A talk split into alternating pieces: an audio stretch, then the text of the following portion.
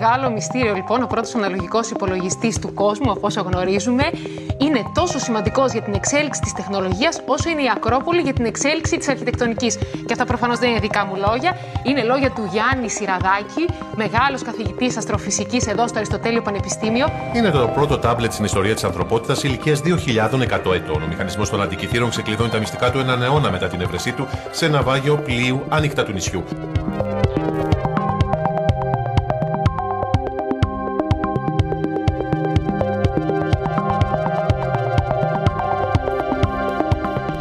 Φίλες και φίλοι, γεια σας.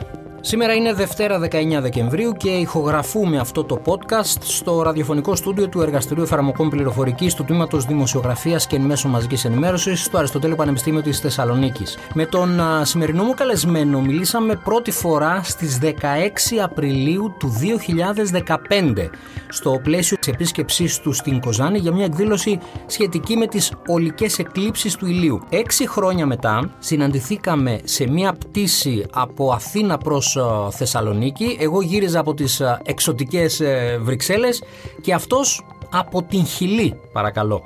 Εκεί είχε καταγράψει άλλη μια ολική έκλειψη ηλίου στην ε, μακριά σχετική ε, λίστα του. Και η εφημερίδα Έθνος το 2019 όταν έγραψε για αυτόν είπε πως είναι ο φωτογράφος του ήλιου και σε ένα άλλο ρεπορτάζ τον αποκάλεσε ως τον Έλληνα κυνηγό των εκλήψεων.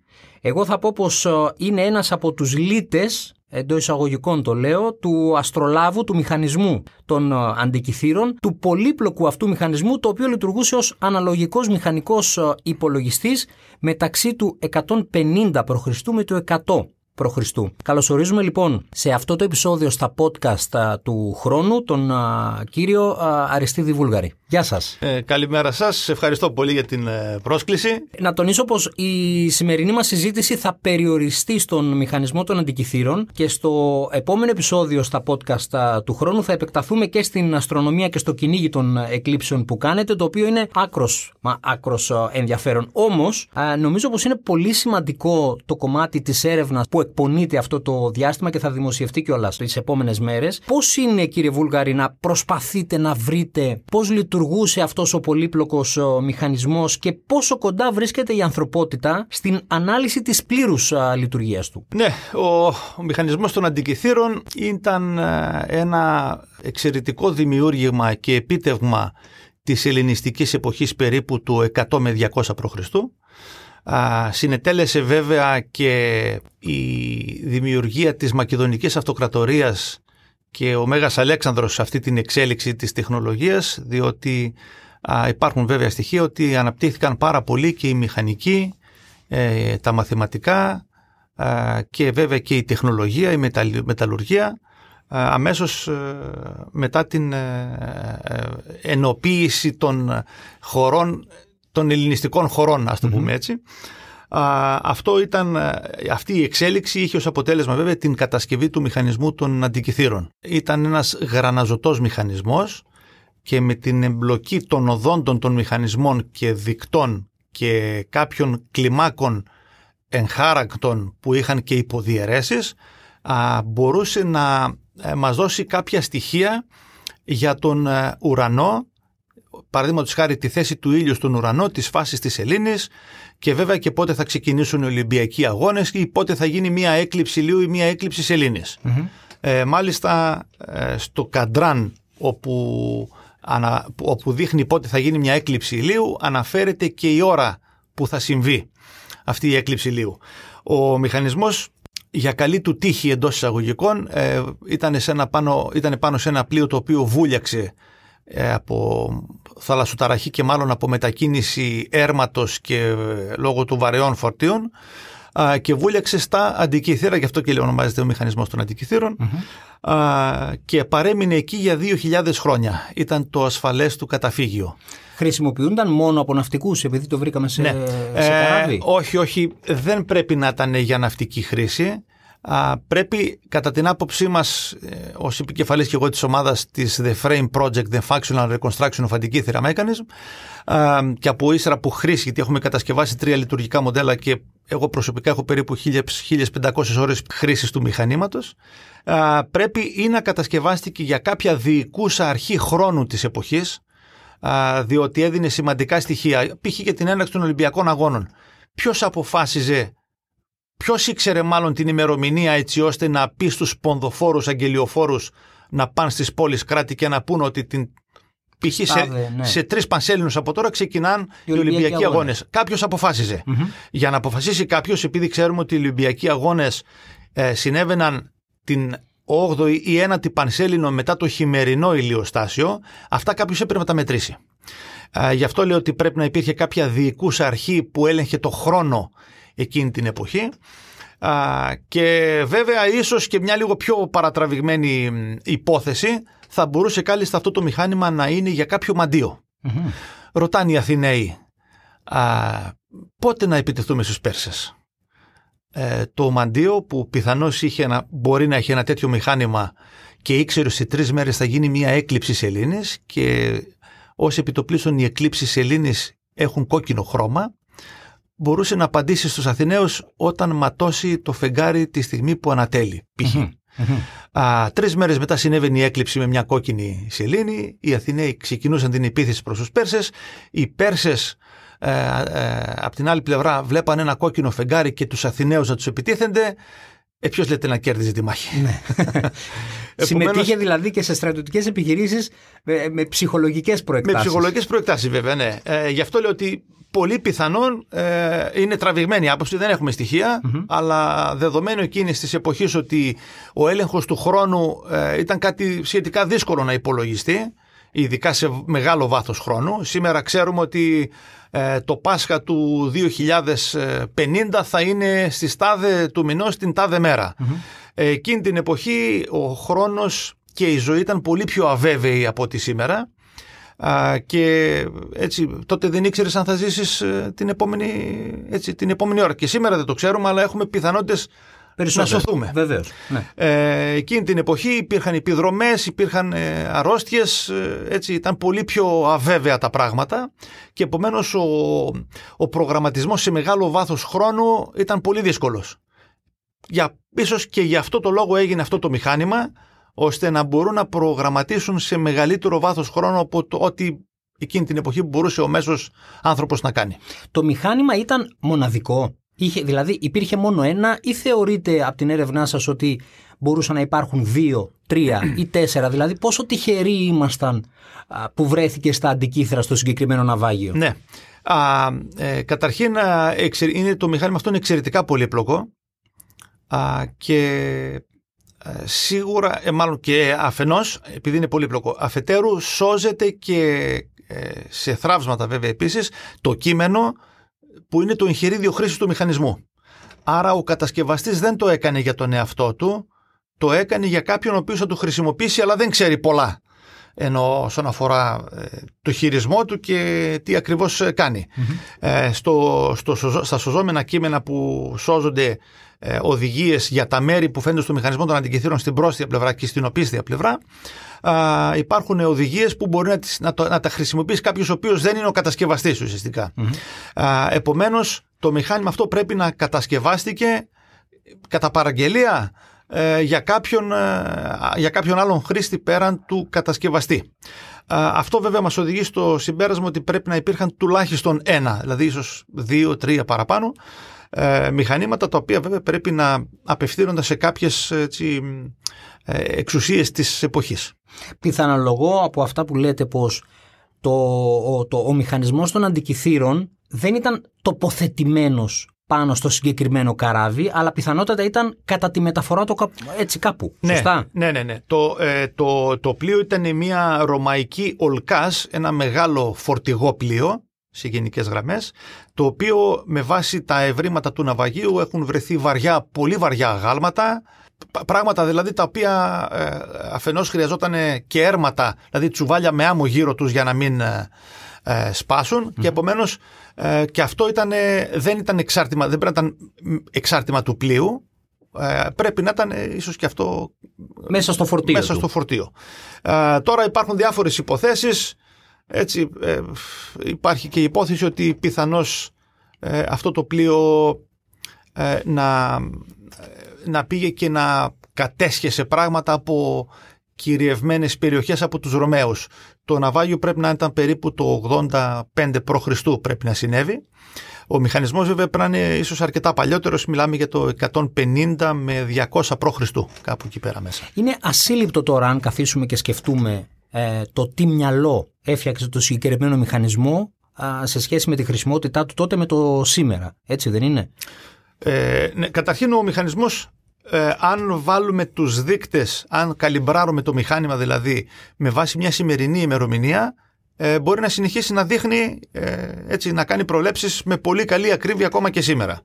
Ε, βέβαια ένα μηχανολογικό σύστημα δεν μπορεί να κοντραριστεί με τους υπολογισμούς που κάνει ένας ηλεκτρονικός υπολογιστής. Στην πρώτη περίπτωση έχουμε ε, ε, γρανάζια ύλη δηλαδή, εμπλοκή ύλης, σε κίνηση. Στην δεύτερη περίπτωση έχουμε κίνηση ηλεκτρονίων που ναι. δεν έχουν μάζα και επομένως ελέγχεται ε, καλύτερα.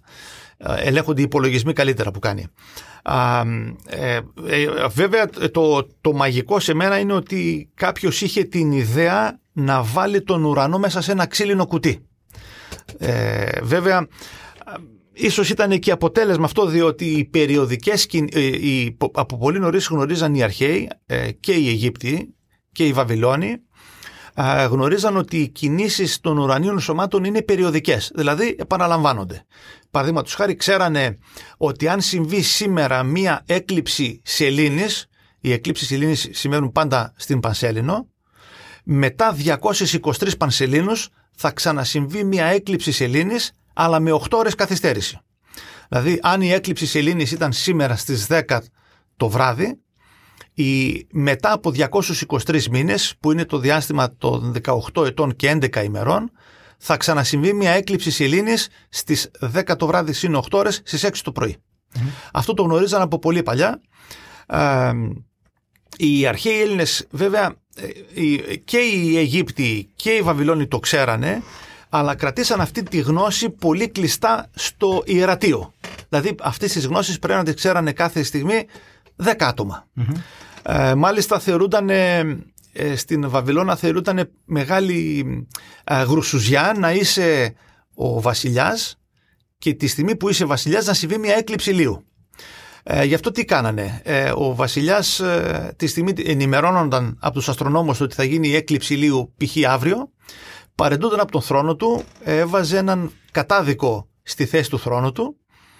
Α, γινόταν η έκλειψη ηλίου με βασιλιά τον κατάδικο, τελείωνε η έκλειψη ηλίου, ο κανονικός βασιλιάς κάποια στιγμή σκότωνε τον κατάδικο και ξαναλάβανε τον θρόνο. Έτσι υπήρχε και η επιβεβαίωση ότι είναι πολύ κακό να είσαι βασιλιάς τη στιγμή μιας έκλειψης ηλίου. Ε, αυτά, αυτοί, αυτές οι πληροφορίες, γιατί βέβαια η έκλειψη ηλίου είναι ένα πολύ φαντασμαγορικό θέμα. Εγώ τυχαίνει να είμαι μέλος σε μια ερευνητική ε, ομάδα ηλιακών αστρονόμων με επικεφαλής με τον αείμνηστο Τζέι Πάσογοφ, τον οποίο χάσαμε πριν περίπου Τρεις εβδομάδες, ένα μήνα, ναι. ναι. Ε, έχω παρατηρήσει, έχω συμμετάσχει σε 10 αποστολές ολικών εκλήψεων ηλίου για τη μελέτη του ε, ηλιακού ε, στέματος. Θα τη συζητήσουμε αυτό στο επόμενο ναι, ναι. επεισόδιο. Ναι, ναι. Η επομένως η έκλειψη ηλίου είναι κάτι πολύ φαντασμαγορικό α, και ε, εν αντιθέσει με το κλειστό ιερατείο και τις γνώσεις περί ηλιακών εκλήψεων ε, οι αρχαίοι Έλληνες φαίνεται ότι ε, βγάλαν αυτές τις πληροφορίες προς τα έξω. Υπάρχουν ε, αρκετές αναφορές για τον τρόπο, για το πώς συμβαίνει μια έκλειψη ηλίου στον Γέμινο, στον Αριστοτέλη, στον Πτολεμαίο, δηλαδή πια αυτή η γνώση είχε βγει προς τα έξω, συμπεριλαμβανομένου και της περίοδου που μπορεί κάποιος να χρησιμοποιήσει για να ξέρει πότε θα γίνει μια έκλειψη ηλίου. Mm-hmm. Παραδείγματος χάρη, όπως είπα για τους 223 μήνες, είχε μια έκλειψη ηλίου συμβεί στο Καστελόριζο στις 29 Μαρτίου του 2006.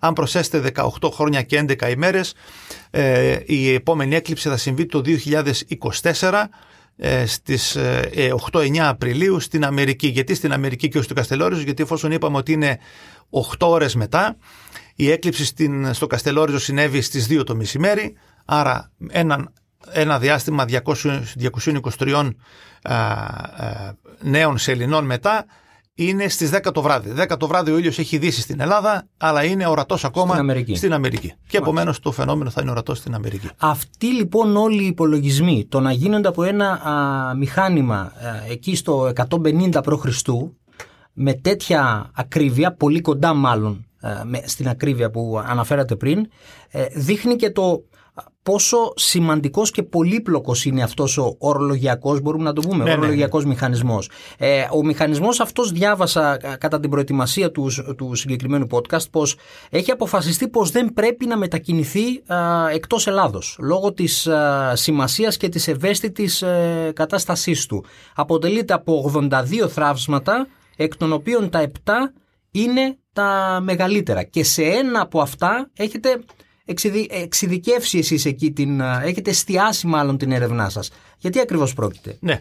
Ε, καταρχήν ο μηχανισμός α, των αντικειθήρων εκτίθεται σήμερα στο Εθνικό Αρχαιολογικό Μουσείο στην Αθήνα. είναι ένα από τα πολυτιμότερα εκθέματα του μουσείου, έτσι δεν υπάρχει άλλο αντίστοιχο. Ο επόμενος αντίστοιχος γραναζωτός μηχανισμός είναι περίπου το 1000, ε, το 1000 μετά Χριστό ε, ε, και γι' αυτό το λόγο βέβαια ε, δεν μπορεί να βγει από το μουσείο που δεν είναι. Και να πάει δηλαδή σε κάποια έκθεση να ταξιδέψει στον κόσμο αυτό δεν γίνεται. δεν μπορεί να συμβεί ναι. Ε, μάλιστα για να γίνει η διερεύνηση του μηχανισμού των Αντικυθήρων που ξεκίνησε από τους Μάικ Έντμουντς, Ιωάννης Σειραδάκη, τον Αείμνηστο και τον Ξενοφώντα Μουσά το 2004 χρειάστηκε υπουργική απόφαση για να επιτραπεί να διερευνηθεί ο μηχανισμός των αντικειθήρων. Α, τώρα όσον αφορά την, ε, ε, την ε, πολυπλοκότητα του, του μηχανισμού ε, σαφώς είναι πολύ, πολύ, αρκετά πολύπλοκος μέσα, έτσι, δηλαδή δεν είναι απλά μια εμπλοκή γραναζιών το ένα δίπλα στο άλλο, αλλά μπορέσαμε με τα θράψματα που σώζονται ε, η ερευνητική έτσι, κοινότητα, η κοινότητα των ερευνητών μπόρεσε και συνέθεσε τα θράψματα, τα έφερε σε επαφή μεταξύ τους έτσι ώστε κάπως να έχουμε μία πρώτη εικόνα των διαστάσεων.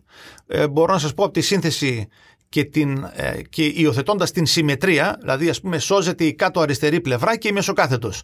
Άρα μπορώ να παραγάγω το θράψμα ως ε, κατοπτρική αναπαραγωγή και να το φέρω σε ίση απόσταση από τη μεσοκάθετο. Άρα έτσι ξέρουμε το πλάτος του, το οποίο είναι περίπου 175 χιλιοστά. Ε, το ύψος του πρέπει να είναι περίπου 30, 325 χιλιοστά και το βάθος του πρέπει, το, το, το, το πάχος του να το πω έτσι, πρέπει να είναι περίπου γύρω στα 10 εκατοστά, 100 χιλιοστά. Αρκετά χρόνια, εδώ και αρκετά χρόνια, το λεγόμενο θραύσμα το οποίο υποκρύπτει μέσα, ε, το οποίο φάνηκε στις ακτινογραφίες, ένα γρανάζι με 63 οδόντες, δεν πόρεσε να ταυτοποιηθεί σε καμία θέση από τα υπάρχοντα σωζόμενα ε, θράσματα. Είχε προταθεί ότι αυτό το θράσμα μπορούσε να είναι τμήμα ε, που να δείχνει τις κινήσεις των, ενός από τους πλανήτες των, της Αφροδίτης γιατί συγκεκριμένα της Αφροδίτη; Ε, γιατί βολεύει το νούμερο, του 63. Ε, αλλά αυτή είναι μια υπόθεση ότι ο μηχανισμός είχε πλανήτες. Μέχρι στιγμής γνωρίζουμε με ασφάλεια ότι είχε μόνο τον ήλιο και τη σελήνη. Πώς το ξέρουμε αυτό; σώζεται η φράση χρυσούν σφαιρίων στο εγχειρίδιο χρήσης. Ε, προφανώς αναφέρεται στον ήλιο. Ε, και αναφέρεται, σώζεται και η λέξη μέλαν ε, στην περιοχή που είναι να αναφέρεται η, φάση, η μπαλίτσα που έδειχνε τις φάσεις τη Ελλήνης. Ο μηχανισμός είχε μια μικρή, ένα μικρό σφαιρίο, το οποίο το, το μισό ήταν μαύρο και το μισό ήταν άσπρο. Mm-hmm. Μάλλον από ελεφαντόδοτο, γιατί δεν σώζεται, κάτι οργανικό, γιατί δεν σώζεται το μέταλλο, mm-hmm. ως μέταλλο κάτι. Επομένως, η λέξη μέλαν μπορεί να, ε, μάλιστα η φράση είναι ε μέλαν οτ. Αυτό σώζεται. Δηλαδή, ότε μέλαν, ότε λευκόχρον. Άλλοτε δηλαδή μαύρο, άλλοτε, άλλοτε λευκό. λευκό. Ε, τώρα όσον αφορά την, ύπαρξη, την πιθανότητα ύπαρξης ε, επιπλέον σφαιρίων που να είχε ο μηχανισμός δείχνοντας την κίνηση των πλανητών εγώ και η δικιά μου ομάδα είμαστε πάρα πολύ επιφυλακτικοί. Ε, μάλλον είμαστε σχεδόν σίγουροι ότι δεν είχε. Μόνο ότι αναφέρονται τα ονόματα των πέντε πλανητών αλλά δεν αναφέρονται ε, μηχανολογικά στοιχεία για τους πλανήτες. Θα έπρεπε να λέει ξέρω εγώ γνωμόνιον άρεος ε, θα έπρεπε να λέει, ξέρω εγώ, σφαιρίων ε, Αφροδίτης. Δεν σώζεται κάτι τέτοιο. Ε, και σύν της άλλης και μηχανολογικά απαιτεί άλλα περίπου 100 εξαρτήματα κινούμενα, αλλά δεν το σηκώνει ο μηχανισμος Ε, τα γρανάζια του μηχανισμού είναι πολύ λεπτά, είναι γύρω στα 2 χιλιοστά. ε, οι ροπές δεν είναι πολύ ισχυρές, το κράμα ήταν μπρούτζος, δηλαδή σχετικά μαλακό μέταλλο. Ε, η αύξηση, η τοποθέτηση επιπλέον 100 υποθετικών εξαρτημάτων αυξάνει πάρα πολύ τις τριβές. Πολύ αμφιβάλλω ότι αυτό το πράγμα θα μπορούσε να κινηθεί. Βέβαια υπάρχει μια σωρία δημοσιευμάτων και βίντεο και ανακοινώσεων στον τύπο και σε ντοκιμαντέρς και έτσι αρκετές ε, εικόνες και βίντεο που δείχνουν το μηχανισμό με πλανήτες αλλά αυτά είναι μια 3D ανακατασκευή στον υπολογιστη Η ύλη συμπεριφέρεται εντελώς διαφορετικά από όσο εμείς θα θέλαμε. Ε, δεν μπορούμε να ελέγξουμε την ύλη. Τον υπολογιστή τον ελέγχουμε πλήρως. Δηλαδή αν πω 30 ε, γρανάζ για να κινηθούν όπως θέλω, μπορώ να το κάνω στον υπολογιστή. Ναι. Η ύλη δεν συμπεριφέρεται έτσι, έχει τους δικούς της αλγορίθμους. Επομένως αυτή η τοποθέτηση των επιπλέον 100 εξαρτημάτων για να μπορέσει να αναπαρασταθούν και η κίνηση των πλανητών ε, για μας είναι πολύ αμφίβολη και είμαστε πεπισμένοι ότι δεν μπορεί να λειτουργήσει αυτό το πράγμα. Ε, εν πάση περιπτώσει αυτό το θράψμα, το λεγόμενο θράψμα D επειδή ακριβώς δεν ε, συμφωνούμε με την ύπαρξη πλανητών στο μηχανισμό των αντικειθήνων, ότι δεν έχει σωθεί τίποτα εκτός από αυτό το θράψμα. Ε, δοκιμάσαμε κάποιες άλλες, ψάξαμε αυτό το νούμερο που θα μπορούσε, με ποιο μαθηματικό τύπο θα μπορούσε να εμπλακεί ώστε να δείξει κάτι άλλο στο μηχανισμό των αντικειθήρων. Έκανα την εξής υπόθεση. Οι αρχαίοι Έλληνες γνωρίζανε πάρα πολύ καλά τις τέσσερις κινήσεις της Ελλήνης, δηλαδή τη φάση της, δηλαδή πότε θα ξανάρθει Πανσέλινος, τους κύκλους της, της Σελήνης ε, που είναι και ο Σεληνιακός μήνας, του πότε η Σελήνη περνάει ε, από τον ίδιο στερισμό, το οποίο το γνωρίζανε και αυτό, γιατί παρατήρησαν πότε η Σελήνη ξανάρχεται στον αστερισμό του Ταύρου. Ε, ξέρανε επίσης ε, πότε η σελήνη τρέχει γρήγορα και πότε αργά. Είναι ο λεγόμενος ανομαλιστικός κύκλος. Η σελήνη επειδή κάνει ε, μια ελλειπτική κίνηση γύρω από τη γη, άλλοτε τρέχει γρηγορότερα κοντά στη γη και όταν απομακρύνεται από τη γη φρενάρει. Αυτό φαίνεται στον ουρανό και οι αρχαίοι Έλληνες ξέραν του πότε τρέχει γρήγορα η σελήνη και πότε επανέρχεται στην αργότερη της ταχύτητα. Α, ξέραν επίσης και πότε η σελήνη περνάει από την εκλειπτική. Εκλειπτική γιατί ονομάζεται εκλειπτική, διότι είναι αυτό το επίπεδο στο οποίο συμβαίνουν οι εκλήψεις. Για να συμβεί μια έκλειψη ηλίου χρειάζονται δύο παράμετροι. Πρώτον, να είναι μια, ε, η φάση της σελήνης νέα σελήνη και ταυτόχρονα η σελήνη αυτή να βρίσκεται στο επίπεδο της εκλειπτικής. Γι' αυτό θα έχουμε έκλειψη ηλίου. Αντίστοιχα για την, ε, ε, για την, για την έκλειψη σελήνης να είναι πανσέλινος. Στο μηχανισμό των αντικειθήρων αναπαριστώνται οι τρεις κινήσεις της σελήνης, αλλά όχι η τέταρτη. Επομένως είπαμε για ποιο λόγο ο αρχαίος δεν έβαλε και τις τέσσερις κίνησει της Ελλήνη επάνω και έβαλε μόνο τις τρεις; Για να δούμε αν αυτό το γρανάζι το συνδέσουμε σε σημείο που μπορεί να συνδεθεί με το μηχανισμό, αν θα μπορούσε να δείξει την τέταρτη κίνηση Ελλήνη. Ε, Συνδέοντας το γρανάζι αυτό σε σημείο που μπορεί να συνδεθεί, όχι όπου μας βολεύει, όπου μπορεί να συνδεθεί, διεπιστώσαμε ότι αναπαριστά με πάρα πολύ καλή ακρίβεια την τέταρτη κίνηση της Ελλήνης. Ε, Επομένως, τώρα έχουμε, η εργασία αυτή δημοσιεύθηκε πρόσφατα, στο περιοδικό Mediterranean Archaeology and Archaeometry.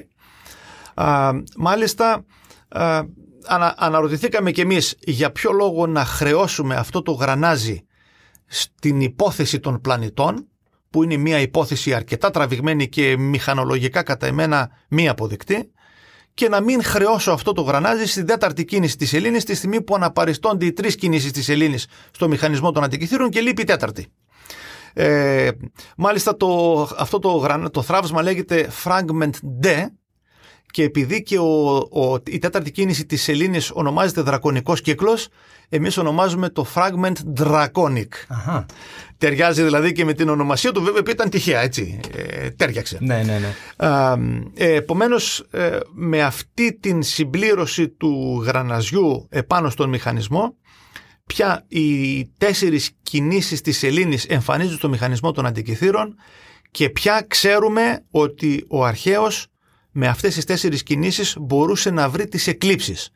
Στον μηχανισμό των αντικειθήρων στην σπήρα του περιοδικού, έτσι λέγεται αυτή η περίοδος των 223 μηνών που επαναλαμβάνονται οι εκλήψεις, υπάρχει μια ακολουθία των, των γεγονότων των εκλήψεων. Δηλαδή, π.χ. τον πρώτο μήνα εμφανίζεται μια έκλειψη ηλίου, τον 7ο μήνα μία έκλειψη σελήνης, τον 8ο μήνα μια ε, έκλειψη ε, ηλίου πάλι ε, και επομένως μια, μια, ένα pattern ακολουθίας των γεγονότων. Αυτό δεν ξέραμε πώς το βρήκε ο αρχαίος. Ε, τώρα με την υιοθέτηση του τέταρτου κύκλου της Ελλήνης ξέρουμε ότι ο αρχαίος δεν είχε χαράξει τίποτα σε αυτή την έλικα, έβαλε το μηχάνημα να δουλεύει και όταν οι δείκτες έδειχναν ότι η σελήνη είναι πάνω στην εκλειπτική και ταυτόχρονα είναι νέα σελήνη, ο αρχαίος σημείωνε στο καντράν που δείχνει τις εκλήψεις το γράμμα ήτα που σημαίνει έκλειψη ηλίου και σε, άλλα, ε, σε άλλες θέσεις το γράμμα σίγμα όπου ήταν μια έκλειψη σελήνης. Ε, και έτσι κλείνει ουσιαστικά αυτός ο κύκλος για το πώς λειτουργούσε και ποιες λειτουργίες εξυπηρετούσε ο μηχανισμός ή θα περιμένουμε να δούμε και άλλα σενάρια για το πώς λειτουργούσε. Ναι. Σενάρια όχι με την... Ναι, ναι, υποθέσεις. Ναι, ναι, ναι. Α, εγώ είμαι πάρα πολύ επιφυλακτικός στο να προσθέτω ανύπαρκτα εξαρτήματα στο μηχανισμό των αντικειθήρων. Είμαι, δηλαδή είμαι πάρα πολύ αυστηρός και με τον εαυτό μου δηλαδή ε, μάλιστα δεν επιτρέπω να αλλάξει ακόμα και το καρφάκι που υπάρχει. Τα γρανάζια στο μηχανισμό σταθεροποιούν τους άξονές τους για να μην φύγουν έξω από τον άξονα με ένα κάθετο καρφάκι. Ε, αυτό ε, το βάζω ακριβώς στο σημείο που υπάρχει στην αξονική τομογραφία. Δεν είπα στην αρχή ότι με πρωτοβουλία ε, τον Έντμουντς Σιραδάκη, του έμνησου του Σιραδάκη του Ξενοφόντα Μουσά, έγινε η πρώτη ακτινογράφηση εις βάθος του εσωτερικού του μηχανισμού των αντικειθήρων. Το πρόβλημα με τις ε, ακτινογραφίες, όταν έχετε μια ακτινογραφία, σε μια ακτινογραφία θώρακα παραδείγματος χάρη, καταγράφονται και τα μπροστινά οστά του θώρακα και τα πίσω. Αλλά επειδή ο ακτινολόγος γιατρός και ο, ο γιατρός ε, που ελέγχει τις ακτινογραφίες έχει περάσει το μάθημα της ανατομίας, ε, ξέρει από την ακτινογραφία ποιο οστό είναι μπροστά και ποιο είναι πίσω. Ε, στον μηχανισμό όταν τραβήχτηκαν οι ακτινογραφίες οι πρώτες του 1970 με τον, ε, από τον Χαράλαμπο Καράκαλο ε, υπήρχαν, φάνηκαν μέσα τα γρανάζια αλλά δεν ξέραμε ποιο είναι μπροστά ποιο είναι πίσω. Δηλαδή ποιο είναι ανισό, υπάρχουν γρανάζια τα οποία είναι ανισόπεδα μεταξύ τους. Ε, δεν ξέρουμε ποιο ήταν μπροστά ποιο ήταν με, την, με το μηχάνημα του αξονικού τομογράφου ε, ε, ακτινογραφήθηκε, ο μηχανισμός καταστρώσης. Δηλαδή έχουμε μια φωτογραφία που μας δείχνει την επιφάνεια, στην επόμενη φωτογραφία λίγο πιο μέσα, λίγο πιο μέσα, δηλαδή, ε, σταδιακά κάθε φωτογραφία με ένα δέκατο του χιλιοστού πηγαίνουμε όλο και πιο βαθιά. Επομένως αν ο μηχανισμός, αν η ακτινογραφία δείχνει 5 χιλιοστά πιο μέσα, ε, τα εξαρτήματα που είναι στην επιφάνεια δεν φαίνονται έτσι γιατί είμαστε μέσα. Με αυτόν τον τρόπο μπορέσαμε και βρήκαμε την, ε, ε, την, ε, την πολυεπίπεδη διάταξη των γραναζιών κατά την φυσικά οι λήψεις έγιναν κατά το αντικείθερα Mechanism Research Project. Εμείς είχαμε τη χαρά λίγο πριν πεθάνει ο έμνης Ιωάννης Ιραδάκης να μας διαθέσει ένα αρκετά μεγάλο τμήμα των αξονικών τομογραφιών και ο κύριος Μουσάς μας διέθεσε το σύνολο των ρο ακτινο, ε, ε, των, των raw volumes όπως λέγεται των ακτίνων Χ όλων των θραυσμάτων. Και βέβαια τα λειτουργούμε βέβαια με δικό μας ε, υπολογιστή και δικό μας και πρόγραμμα το οποίο μας έχει χορηγηθεί για τη μελέτη αυτών των ακτινογραφιών. Έτσι μπορέσαμε να μελετήσαμε. Βέβαια οι ακτινογραφίες επειδή είναι σχετικά θολές να το πω έτσι, είναι καλής ποιότητας. Ε, ο, το μέλος της ομάδας είναι μαθηματικός ε, ε, Χριστόφορος Μουρατίδης. Σήμερα είναι ε, καθηγητής στην Ναυτική Ακαδημία της ε, Σύρου. Φτιάξαμε λογισμικό το οποίο ενισχύει την οξύτητα των αξονικών τομογραφιών και έτσι μπορέσαμε και είδαμε και παραπάνω λεπτομέρειες. Ένα παράδειγμα να σας πω, όπου υπάρχει ρογμή μέσα σε κάποιο γρανάζι, κάπου υπάρχει ένα καρφί. Α, ο, δηλαδή φαίνεται ότι το καρφί επειδή μπήκε υποπίεση ε, αυτό στο, βά, στο βάθος των αιώνων μέσα στη θάλασσα δημιούργησε ένα, μία ρογμή, ένα σπάσιμο. Ε, πολλές φορές είναι αφού λέμε follow the crack. Ακολούθα τη ρογμή για να βρεις το, το καρφί. Ε, μάλιστα να πω κάτι το οποίο δεν είναι πολύ γνωστό. Ο μηχανισμός ήταν μπρούτζινος. Σήμερα δεν είναι μπρούτζινος. Πολλοί ερευνητές νομίζουν ότι είναι μπρούτζινος με πρασινισμένες επιφάνειες οξυδωμένες. Δεν είναι έτσι. Ο μηχανισμός επειδή παρέμεινε στη θάλασσα περίπου για 2.000 χρόνια, ο χαλκός ο Μπρούτζος είναι ένα κράμα χαλκού περίπου 94%, κασίτερο, 94% χαλκό και 6% κασίτερος. Χαλκός δηλαδή κυρίως. Αυτό επειδή παρέμεινε μέσα στη θάλασσα, ο χαλκός αντέδρασε με το χλώριο της θάλασσας και επειδή το χλώριο ήταν σε συνεχή ύπαρξη και σε συνεχή επαφή με τον χαλκό, σταδιακά όλος ο Μπρούτζος μετατράπηκε στο, ε, ε, στην, στο υλικό το οποίο ονομάζεται ατακαμίτης, το τριοξυχλωρίδιο του χαλκού. Χλωρούχος χαλκός δηλαδή με παρισφρίοντα ε, μόρια υδροξυλίου. Αυτό είναι ένα πέτρωμα, ουσιαστικά έχει γίνει πέτρα. Ο ατακαμίτης είναι ένα είδος πετρώματος να το πω έτσι. Ε, ονομάστηκε μάλιστα Ατακαμίτης από την Ατακάμα διότι εκεί πέρα ε, υπάρχουν πάρα πολλά κοιτάσματα Ατακαμίτη, χαλκού δηλαδή ε, και αυτός ο, αυτό το πέτρωμα πια έχει γίνει όλος πέτρα ο μηχανισμός. Δεν υπάρχει μπρούτζος. Το ελέγξαμε στις ακτινογραφίες, θα έπρεπε να βρούμε απορροφήσεις έντασης μπρούντζου ε, εν αντιθέσει έχουμε βρει μόνο απορροφήσεις, αμαυρώσεις στις φωτογραφίες ποιότητας ατακαμίτη. Ε, και γι' αυτό το λόγο βέβαια δεν υπάρχει περίπτωση να, συντηρηθεί και να μπορέσει να ξαναδουλέψει αυτό το μηχάνημα διότι έχει πετρώσει όλο πια έτσι είναι ένα ένα πέτρωμα όλο. Κύριε Βουλγάρη, σας ευχαριστούμε πάρα πολύ για αυτό το, το πολύ ωραίο ταξίδι. Ε, κυρίες και κύριοι, το ταξίδι με τον Αρεστίδη Βούλγαρη αυτή τη φορά στον ήλιο, στους πλανήτες και στην αστρονομία θα συνεχιστεί στο επόμενο επεισόδιο στα podcast του χρόνου που μπορείτε να μας βρείτε στο Spotify, στα Apple Podcast, στα Google Podcast και σε πάρα μα πάρα πολλές ε, πλατφόρμες. Σας ευχαριστούμε πολύ.